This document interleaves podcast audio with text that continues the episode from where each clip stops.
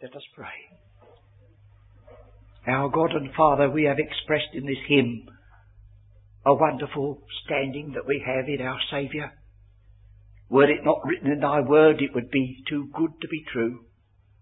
But we thank thee that his work is perfect and that one day we're going to be with him and like him, have access into thy presence. And beyond that, words fail us, for thou hast written in thy word that it has not entered the heart of man the things that God has prepared for them that love him. But we thank thee that Christ is the answer, as he has been the answer to all our problems since first we realized we were sinful and needed a Saviour. We thank thee not only in salvation but in service, and in the daily round and common task. The Lord Jesus Christ has his place. We pray thee we may ever seek to give it to him. Once again we ask thee to bless our gathering and the ministry of the word, and we especially commend to thee the recording and the witness that goes from this place as a consequence.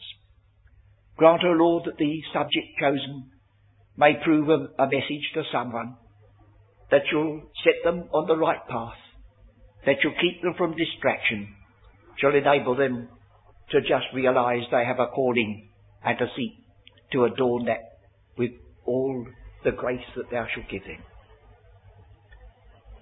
Thy children are faced with problems and they're growing daily.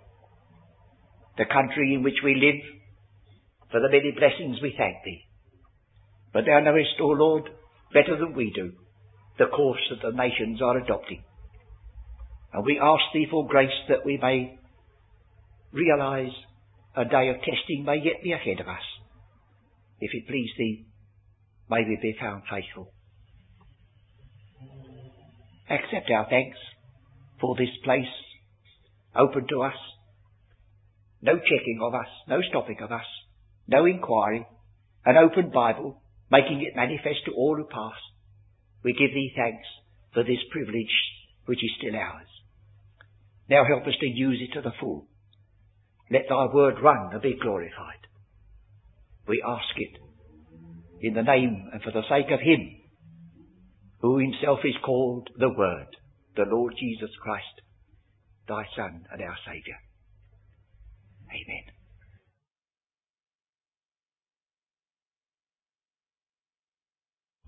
This is the recording made in the chapel of the open book under the covering title Spotlight and is number eight of the series. The subject I have before me, which I hope will be a word in season, arises out of certain experiences that have recurred for the last 55 years. now, we're not going to have a reminiscence as long as that. But it's not, it's to be expected, isn't it? If anybody stands up and makes a protest against a certain attitude and takes a special individual line, he will attract the attention of some and will be given certain titles. Well, one that was given to me was this, that I was a man of a one-track mind. Well, that's not a bad idea, friends, if the track is a good one. You know, the scripture says, and it's very, very plain Anglo-Saxon. I have stuck unto thy testimonies. O Lord, let me not be put to shame. There's a need for sticking to it, isn't there, friend? All the pressure there is that comes from one side or another to ease up on this and don't say that. Oh, it's been continuous. Right through. Up to almost the present time. If any man draw back, says the scripture, I've no pleasure in such a one. If any man put his hand to the plough and look back, he's not well placed with regard to the kingdom. You see, it's mentioned, isn't it, as though it's a possibility over and over again. Remember Lot's wife. What did she do? She looked back. The look back was, of course, a symptom of something to do with the mind and the heart, as well as merely turning the head. Our Saviour, when the time drew near, set his face to go to Jerusalem. They sought to turn him back. Nothing could stop him. As the Old Testament puts it, he set his face as a flint. And then the apostle, when he called the church together at Ephesus, told them the bonds and imprisonments awaited him, he said, None of these things move me. Now, no one would accuse the Apostle Paul of a man being so dense he couldn't feel anything. I think he was the most sensitive man of the lot and felt things acutely. But he said, none of these things move me. Neither count on my life dear, here comes in, unto myself. The one thing is that I have in mind is I may finish my course and the witness that the Lord has entrusted to me. Well, you see, the, the line of thought, if God has called you and me in any capacity to stand for and hold fast this wonderful truth in which we rejoice, it may do us good once in a long interval to have our attention drawn to the need to put the prayer up, Oh, may I be among those of whom it is written, I have stuck unto thy testimonies. And there be no shame there in that connection, as the scripture indicates. Now, with regard to this question of a one-track mind, I want to use just a little expression in three different ways. Shall we turn to John, the ninth chapter, where we have a man there with a, he'd only got one thing to emphasize at least, but it was worth emphasizing apparently. John, the ninth chapter. The actual verse says this, he answered and said, of course he's answering something, we'll just look and see what he's answering in a minute. Whether he be a sinner or no, I know not. Well, his theology was pretty bad, wasn't it? But one thing I know, that whereas I was blind, now I see. Here's a man with a one-track mind, with a vengeance. Everything was subservient for the moment to this fact, that he'd been born blind, and he was a beggar. Now these people, you see, that were speaking to him were not saying, oh, what a wonderful thing to have received your sight. They were badgering him because it was done on the Sabbath day. They made the Sabbath day such a burden that instead of a man rejoicing that he had his sight, they were telling him practically that he was very wrong. And they were getting at Christ through him. Well, this man, you see, the last man on earth to be able to argue with scribes and Pharisees with regard to the question of right and wrong and any theological arguments, he got no answer. They kept on at him. And as you see, the passage we read, it was an answer. Then, this is in verse 24, then again called they the man. So he's been before. Yes, he's been before. Again they called him. And they said, give God the praise. We know that this man is a sinner. We know. And he says, I know. He says, you may know a tremendous lot. These people could quote scripture. I don't suppose this poor blind man could quote very much. These people that were badgering him knew all about the Talmud and the rabbinical teaching. He didn't. He says, we know that this man is a sinner. He answered and said, Whether he be a sinner or no, I know not. One thing I know. He was a man of a one-track mind for the moment. One thing I know. Whereas I was blind. Now I see. Now I don't know who will be listening to this recording in the days to come. I'm only hoping that there may be someone who comes out of curiosity, possibly, to hear what this is all about, and this verse may be the word that will come to him, like the clay that was put on the man's eyes, and he went and washed and came back seeing. Those of you who are listening, can you enter into the words of this man as your own heart's knowledge and experience? And say, well, there are many baffling things in the scriptures that I do not know. I may never know. But one thing I know. Whereas I was blind, now I see. The apostle was concerned that the eyes of your heart should be opened, that you may know what is the hope of his calling, and so on. You see, so the opening of the eye is very, very important with regard to our salvation at the beginning and the consequences of it in our study of the word afterwards. You notice the progress of this man? It's interesting while we have this open. In verse 11, when they asked him the question, he said, they, they therefore said unto him, How were thine eyes opened? He answered and said, A man that is called Jesus. That's all he knew. He was a man, and he was called Jesus. Well, they went at him again, you see, in verse 17. And he makes an advance. They say unto the blind man again, What sayest thou of him that he hath opened thine eyes? He said, He's a prophet. Well, I don't know where he got that from, but he's making an advance, isn't he? First of all, he was a man named Jesus. And he's been thinking over it since then. This man has been sent from God. People's eyes are not opened like this every day.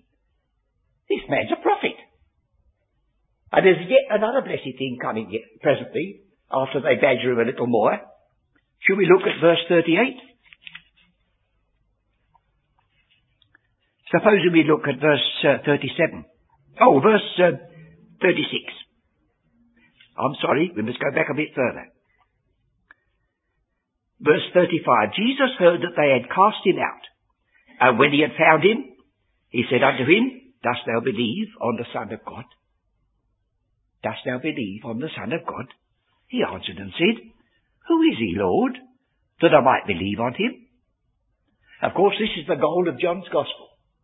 He that believeth on the Son hath everlasting life, and is an illustration. Only the illustration is based upon seeing and not merely giving life. Who is he, Lord, that I might believe on him? And Jesus said unto him, Thou hast both seen him, and it is he that talketh with thee. Here he comes again, like unbelieving Thomas. My Lord. He said, Lord, I believe. And what else did he do? He worshipped him. And worship is forbidden in the scriptures to any but God. Worshipped him as Lord. So you see, there was hope for that man. The more they badgered him, the more he seemed to grow. So take heart, friends. Then there's another thing, and this is an experience through which I've passed myself. I pass it on to you to encourage you in case it should ever happen. It says in um, verses 34 and 35, they answered unto him, Thou wast altogether born in sins, and dost thou teach us? And they cast him out. They cast him out. Now, we're very glad to have our Bibles divided into chapters and verses, because if it wasn't so, we couldn't use a concordance like Young's Concordance or Cruden's. The only way we could designate what part of Scripture we're dealing with would be great sections, like you read in the Gospels, he spoke in the bush, and that's referring to a section in the books of Moses where the bush was seen by Moses, but it doesn't give chapter and verse. But we have now. But for a moment forget chapter 10 and consider that it's reading straight on. Verily, verily, I say unto you, he's speaking to the same people. Jesus said unto them, if you were blind, you should have no sin, but now you say we see. Therefore your sin remaineth. Verily, verily, I say unto you, and the point I'm wanting to get at is this, that in verses 3 and 4, it says, To him the porter openeth, and the sheep hear his voice. And he calleth his own sheep by name and leadeth them out. And when he putteth forth his own sheep, he goeth before them. He said, what's that got to do with a man who was forward blind and had his eyes open? Ah, that's what I'm trying to get at. The very same word that is used in chapter 9, that they cast him out, is used in chapter 10, that he leadeth them out. All that's often been the case, friends. That when man has expelled somebody, It's the Lord leading him out. And now don't ask for trouble, friends, but if it comes, it may come that way. Now I said it came in my case. And sometimes a personal reference will help if we don't enlarge on it too much. I was associated with a witness in the very early days, and I went into it ignorant. I was conscious of my utter ignorance of the Word of God. And here was somebody who was teaching and speaking and preaching and writing, and he seemed to know the book from one end to the other. And I dragged it in. He was also a spiritually minded person and I wasn't, and I had a terrific discipline. Oh, it did me good. But there came a moment when I began to sense something that I couldn't put into words at first. For this particular teacher that I'm speaking about said he'd come to the conclusion that the body of Christ had ceased on earth. And the only thing we could do was to go back to the primitive church and start all over again. And this is not a figure of speech I'm using now. In that meeting, for 15 months, that's one year and three months, the subject of our considerations on every Sunday morning without exception was the Sermon on the Mount. Presently, something dawned upon me. Later on in the same Gospel of Matthew, Peter makes it evident that he did not know that our Saviour was to be crucified. When our Lord spoke about his coming death, he says, Oh, not so. And our Lord said, Get thee behind me, Satan. How can I sit for 15 months being taught and listen to the words which our Saviour said to people who did not know that he was to die and be crucified, shed his blood and be raised again? You see, something didn't quite click. The next thing was this. Is the body of Christ a meeting that meets in a chapel or a church or a mission hall? Or is it something which is spiritual and quite independent of whether you meet or whether you don't? I came to see that the body of Christ, as taught in Ephesians, was not a local affair. It was a spiritual one and it hadn't ceased. Well, that meant to say that I'd finished. I was not cast out, but I had to leave. And I went out like Abraham in a sense, not knowing whither I went, for I'd been away from my own business that I had learned long enough not to be able to go back. I was in an awful fix. But I can look back now, can't you? Have you got any thanksgiving in your heart at all that this chapel stands here and is the centre from which goes out the great exposition of God's Word? The rightly divided word of truth, the revelation of the mystery, the central place of Christ, are you? Yes, you say? Well, if I'd never been cast out of that meeting, God would have to have raised up somebody else to have started this, wouldn't he? Because I could never have done it there. So while it was a dreadful experience for the time being, chapter 9 says they cast him out, chapter 10 says he leads them out. And when he leads them out, he goes with them. He goes in front of them. They follow him and they hear his voice and they recognize him. So I say to you and to me, never mind whether you're called a man of a one-track mind or any other mind. If it means to say that you've seen a truth and you can stick to it as the Psalm 119 says, and you do not draw back as Hebrews says, but you say, well, whatever the consequences are, I see this, I stand for it, that's a wonderful thing, isn't it? One thing I know. And from that, you go on. It gives you a glorious feeling of independence of the opinions of others.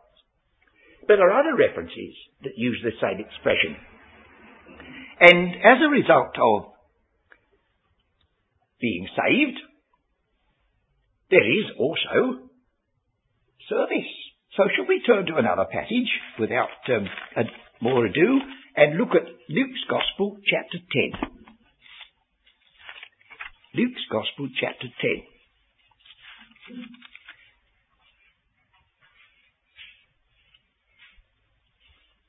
Uh, oh. Wait a minute, I think I'm wrong. Can anyone help me? I wanted Martha and Mary.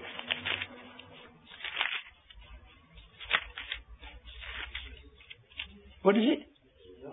Eh? Or is it John? Dear, dear. I don't think so. Eh?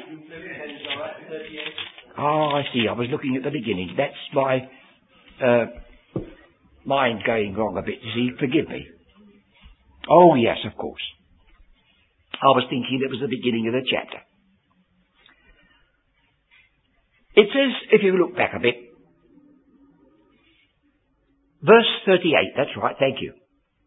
Now it came to pass, as they went, that he entered into a certain village, and a certain woman named Martha received him into her house.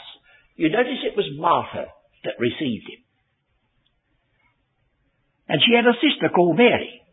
So Mary was the sister of Martha, not the other way round.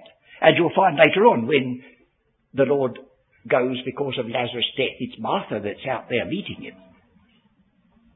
And she was that character, and we need some people like that. She's got her place. Martha received him into her house, and she had a sister called Mary, which also, now don't, so many times that also is forgotten, that also sat at his feet and heard his word. There are some who think that Martha is poorly treated by Christ. That she had all the work to do and Mary didn't do anything. She took that easy place and sat and listened. That isn't so. Mary also. But the difference between the two was this.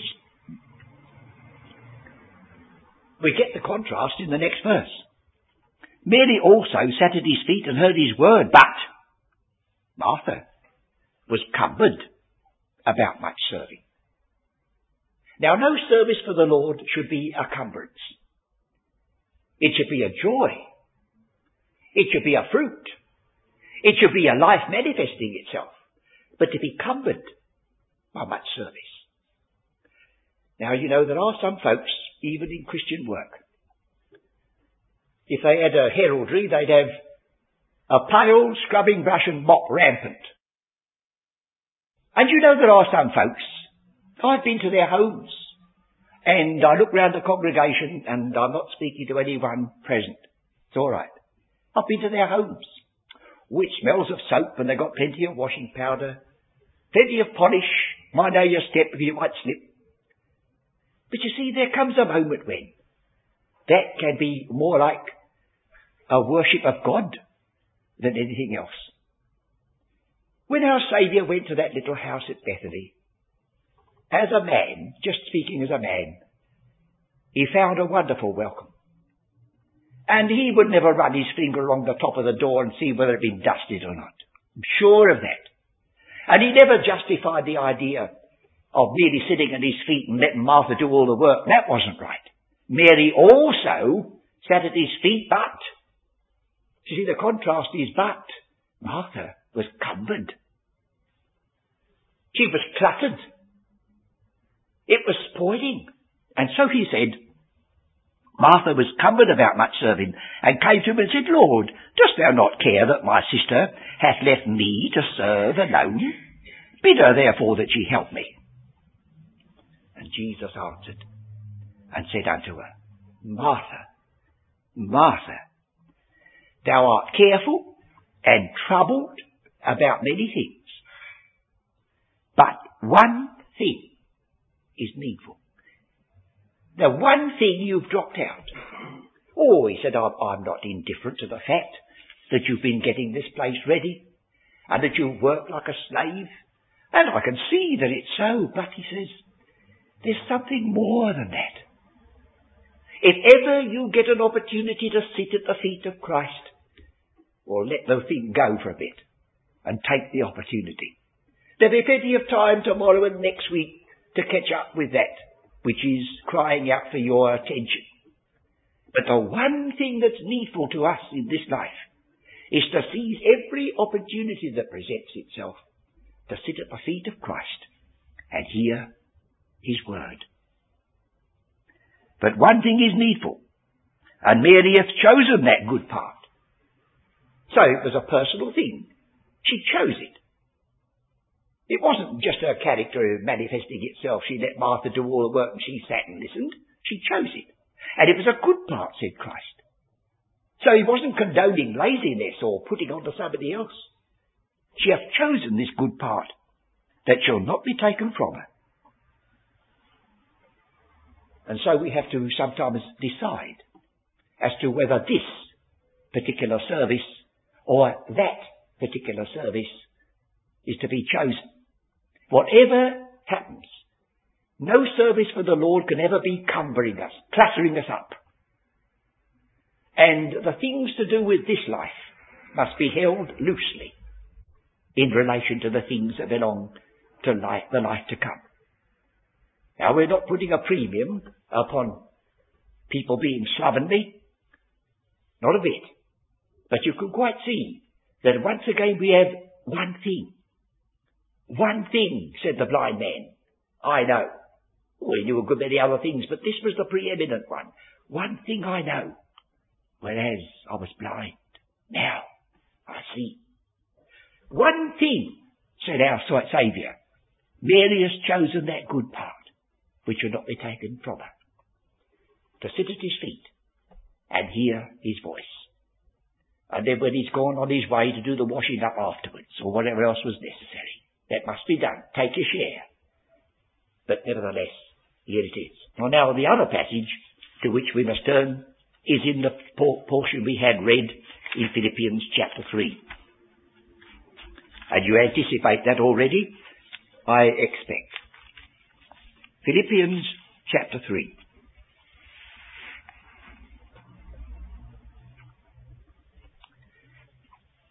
You notice how the apostle says, finally, my brethren, in chapter 3, verse 1.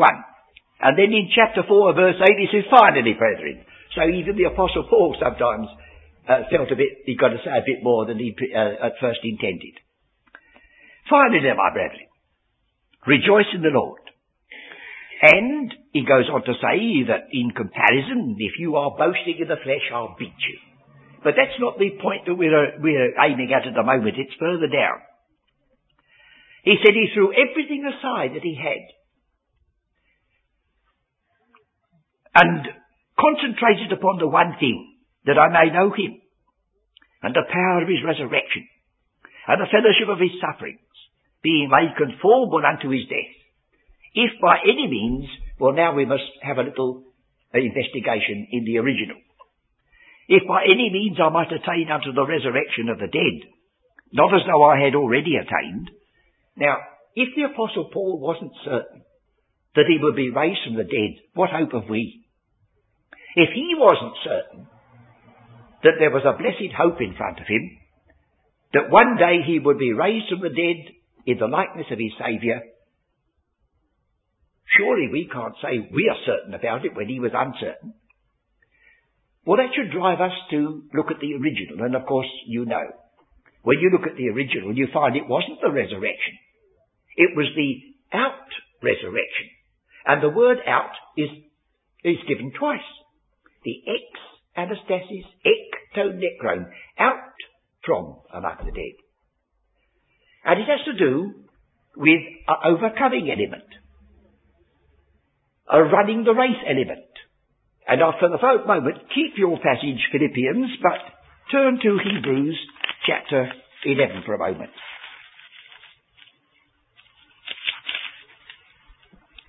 This is all the various ones that have manifested faith after they were saved. And here he says, as, a, as a, one of the samples, verse 35, women received their dead raised to life again, and others were tortured, not accepting deliverance, that they may obtain a better resurrection. Well, there is a better resurrection than that which is the result of salvation, evidently. They had something in mind that was better, and it's called a better resurrection. And when we get to chapter 12, it says, Wherefore, seeing we also are compassed about with so great a cloud of witnesses, that's these witnesses of the chapter 11, not angels floating round you. Let us lay aside every weight That's a sort of be cumbered, like Martha. And the sin which does so easily beset us, and let us run with patience the race that is set before us. So there's a race. Oh yes. Looking unto Jesus, the author and finisher of our faith, who for the joy that was set before him endured a cross. Now that's the only reference to the cross of Christ in Hebrews. And the reference is enduring the cross with the crown in view. The race before him. Now if you come back to Philippians, you see that he has something similar. So we'll pick up our reading and alter the rendering in verse 11, Philippians 3, if by any means I might attain unto the out-resurrection, that which is out from among the dead. I stop again, and in one of the Gospels, there's a record of when the Lord took his apostles, Peter and James and John, and they saw the transfiguration, and they spoke of the resurrection which is to be out from among the dead. The apostles argued among themselves and wondered what that could mean. It was the word out of that puzzled them. Not that they didn't believe the resurrection. The Pharisees even believed that. But this particular aspect.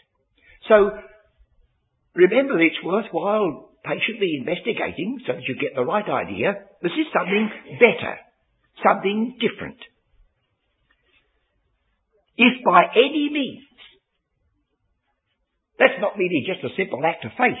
If by any means I might attain and an attainment is something in front of you that you're looking, stretching out for, not receiving as a gift of God. The out resurrection, that which is out from among the dead. Not as though I had already attained, neither were already perfect. And again we must stop, because the word perfect, to the reader of the original, would not contain the idea so much that we invest in perfection, but going right to the very end finishing. It gives us the word that our Saviour used on the cross. It is finished. And the Apostle Paul writing to Timothy, his last epistle, he said, I have finished my course. I have kept the faith, henceforth a crown. And the word course is the word dromos, and it means a race course. Like the word hippo is a horse and dromos, hippodrome, means a race course. So we are not on the ground of salvation by faith, but on the ground of running a race with a prize in view. Keep Philippians 3 while you turn back to another passage which will illustrate this. 1 Corinthians chapter 9. 1 Corinthians chapter 9 verse 24 onwards. Know ye not that they which run in a race run all, but one receiveth a prize, so run that ye may obtain. Now will you look straight over to chapter 10? Moreover, brethren, I would not that you should be ignorant, how that all, see it says, they all run, but only one receives the prize. Moreover, brethren, I would not that you should be ignorant how that all our fathers were under the cloud, and all passed through the sea and were all baptized unto Moses in the cloud and in the sea, and did all eat the same spiritual meat, and did all drink the same spiritual drink, for they drank of that spiritual rock that followed them, and that rock was Christ. But with many of them God was not pleased, for they were overthrown in the wilderness. They never went back to Egypt. They never cancelled the Passover redemption. But they never got to the promised land. They all, they all, they all, and yet some. So coming back to Philippians 3, he says, Not as though I had already attained, either were already perfect. I haven't touched the tape at the end yet. But I follow after, I pursue. If that I may lay hold of that, apprehend, that for which I also am laid hold of or apprehended of Christ Jesus. He's taken me and it's his desire that I should attain and run this race and win the prize at the end. And this is, that's the one thing I'm out for now. All the grace that he gives me, I'll concentrate on this faithfulness to his word, sticking fast to the teaching, running the race, and as it were, being numbered among those who are one-track mind people. He's a one-track mind here, anyhow. Brethren, I count not myself to have apprehended, but this one thing I do. So we've had the blind man. He said, one thing I know. We have the Martha and Mary incident. One thing thou lackest in service. We have the Apostle Paul. He says, one thing I do. One thing I do. And what is that? Forgetting. Now I've got a very good forgettery just now, friends. As you see, I had to be helped to find a passage just now. But I, I desire a better forget, forgettery than that. You remember in the book of Numbers, after they came out of Egypt, after they'd gone through the Red Sea, then they began to murmur. And they said, we remember. What did they remember? The lash of the whip? The awful labour in the pits making the clay bricks? We remember the fish which we did eat in Egypt freely, and the onion and the garlic. Tasty bits, weren't they? They'd left them behind in Egypt and now they began to wonder. In front of them was the pomegranate and the grapes, but the tasty bits of the onion and the garlic is emphasized by them. Do you need that to be retranslated in modern terms for you and me? I don't think you do. And he says, that's the thing that's going to spoil you if you're running this race. Forget. Forgetting the things which are behind. And reaching forth unto those things which are before. Now our version says, I press toward the mark. Well, it's a good idea to have a mark and press to it, but I don't think it quite means that. The white line in the middle of the road wasn't invented just a few years ago, you know, friends. They had a white line. And the one who was there sitting watching the race disqualified anybody if he stepped over it. No elbowing your opponent out of the way. And he says, according to a mark. And we've got to find that mark in the scriptures for ourselves. According to a mark. I press for the prize. Now 1 Corinthians that we looked at just now was a crown. This is a prize. Then Paul changes it again for crown in 2 Timothy 4. A crown is one of the many prizes that could be won. There may be differences. I don't know. Whatever it is, it'll be a glorious thing if we've got something we can lay at his feet. I don't think we're going to sort of be trying on our crowns and looking at ourselves in a mirror there and say, what a good boy am I. Say, fancy having this.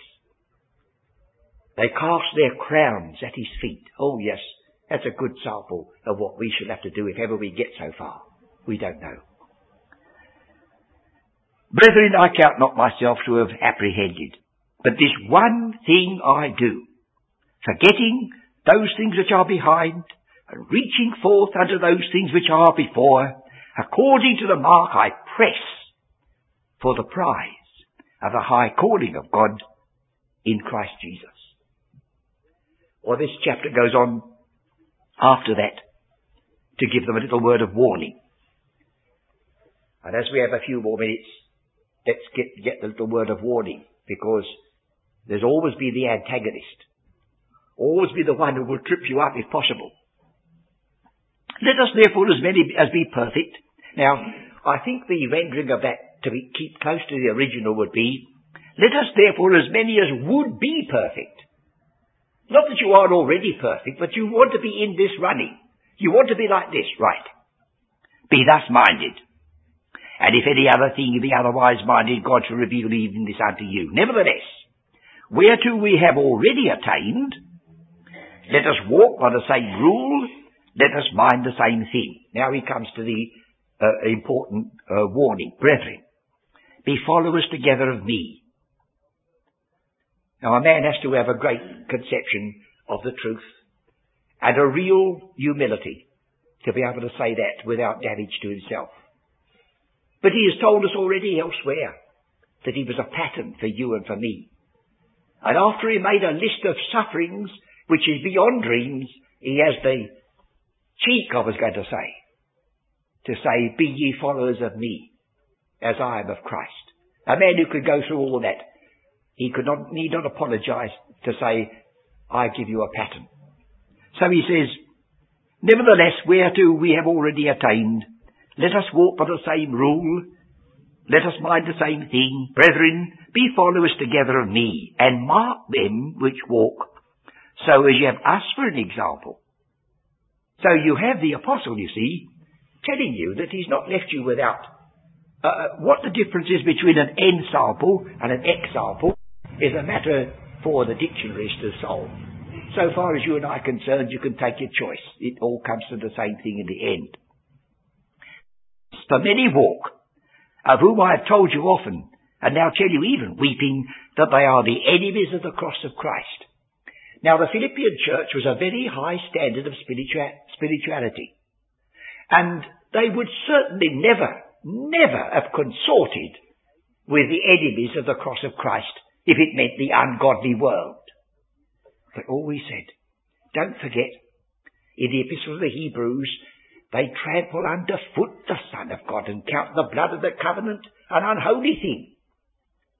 He says, if a person begins to walk in harmony with this world after he's become a believer, he constitutes himself by that attitude an enemy of the cross, for the cross won't permit it. So watch that you don't get tangled up with those who leave the narrow way, as it were. For many walk, of whom I've told you often, and now tell you even weeping that they're the enemies of the cross of Christ, whose end is destruction. Now that word destruction is the word perdition in the epistle to the Hebrews. And the Hebrews has the two in front of you. It hasn't got a centre, it's got two foci, like a, an ellipse. And the first one is, let us go on unto perfection. And the second one is, let us not draw back unto perdition. And the two words are in Philippians 3. Perfection or perdition. Although it's not so translated. And so the enemy of the cross of Christ comes into it here. It says, whose God is their belly.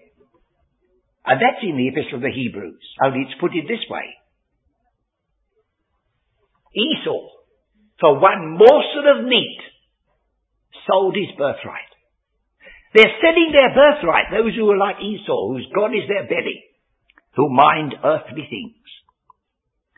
Then he says, you see, our conversation, our manner of life, our citizenship is in heaven. From whence also we look for the Saviour, the Lord Jesus Christ, who shall change our vile body. The word vile has changed its meaning in the course of days and it doesn't mean wicked. It's the very word used of our Saviour in chapter 2, when it says, and being found in fashions a man, he humbled himself. He didn't make himself vile in a modern sense. So let's get it put this way. Who shall change this body of our humiliation?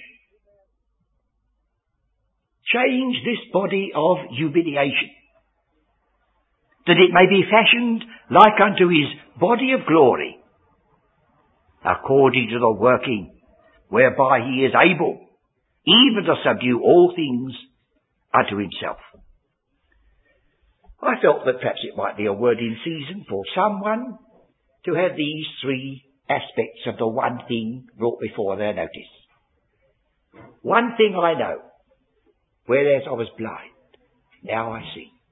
One thing thou lackest in service, if you don't take every opportunity you get to sit at his feet and hear his voice.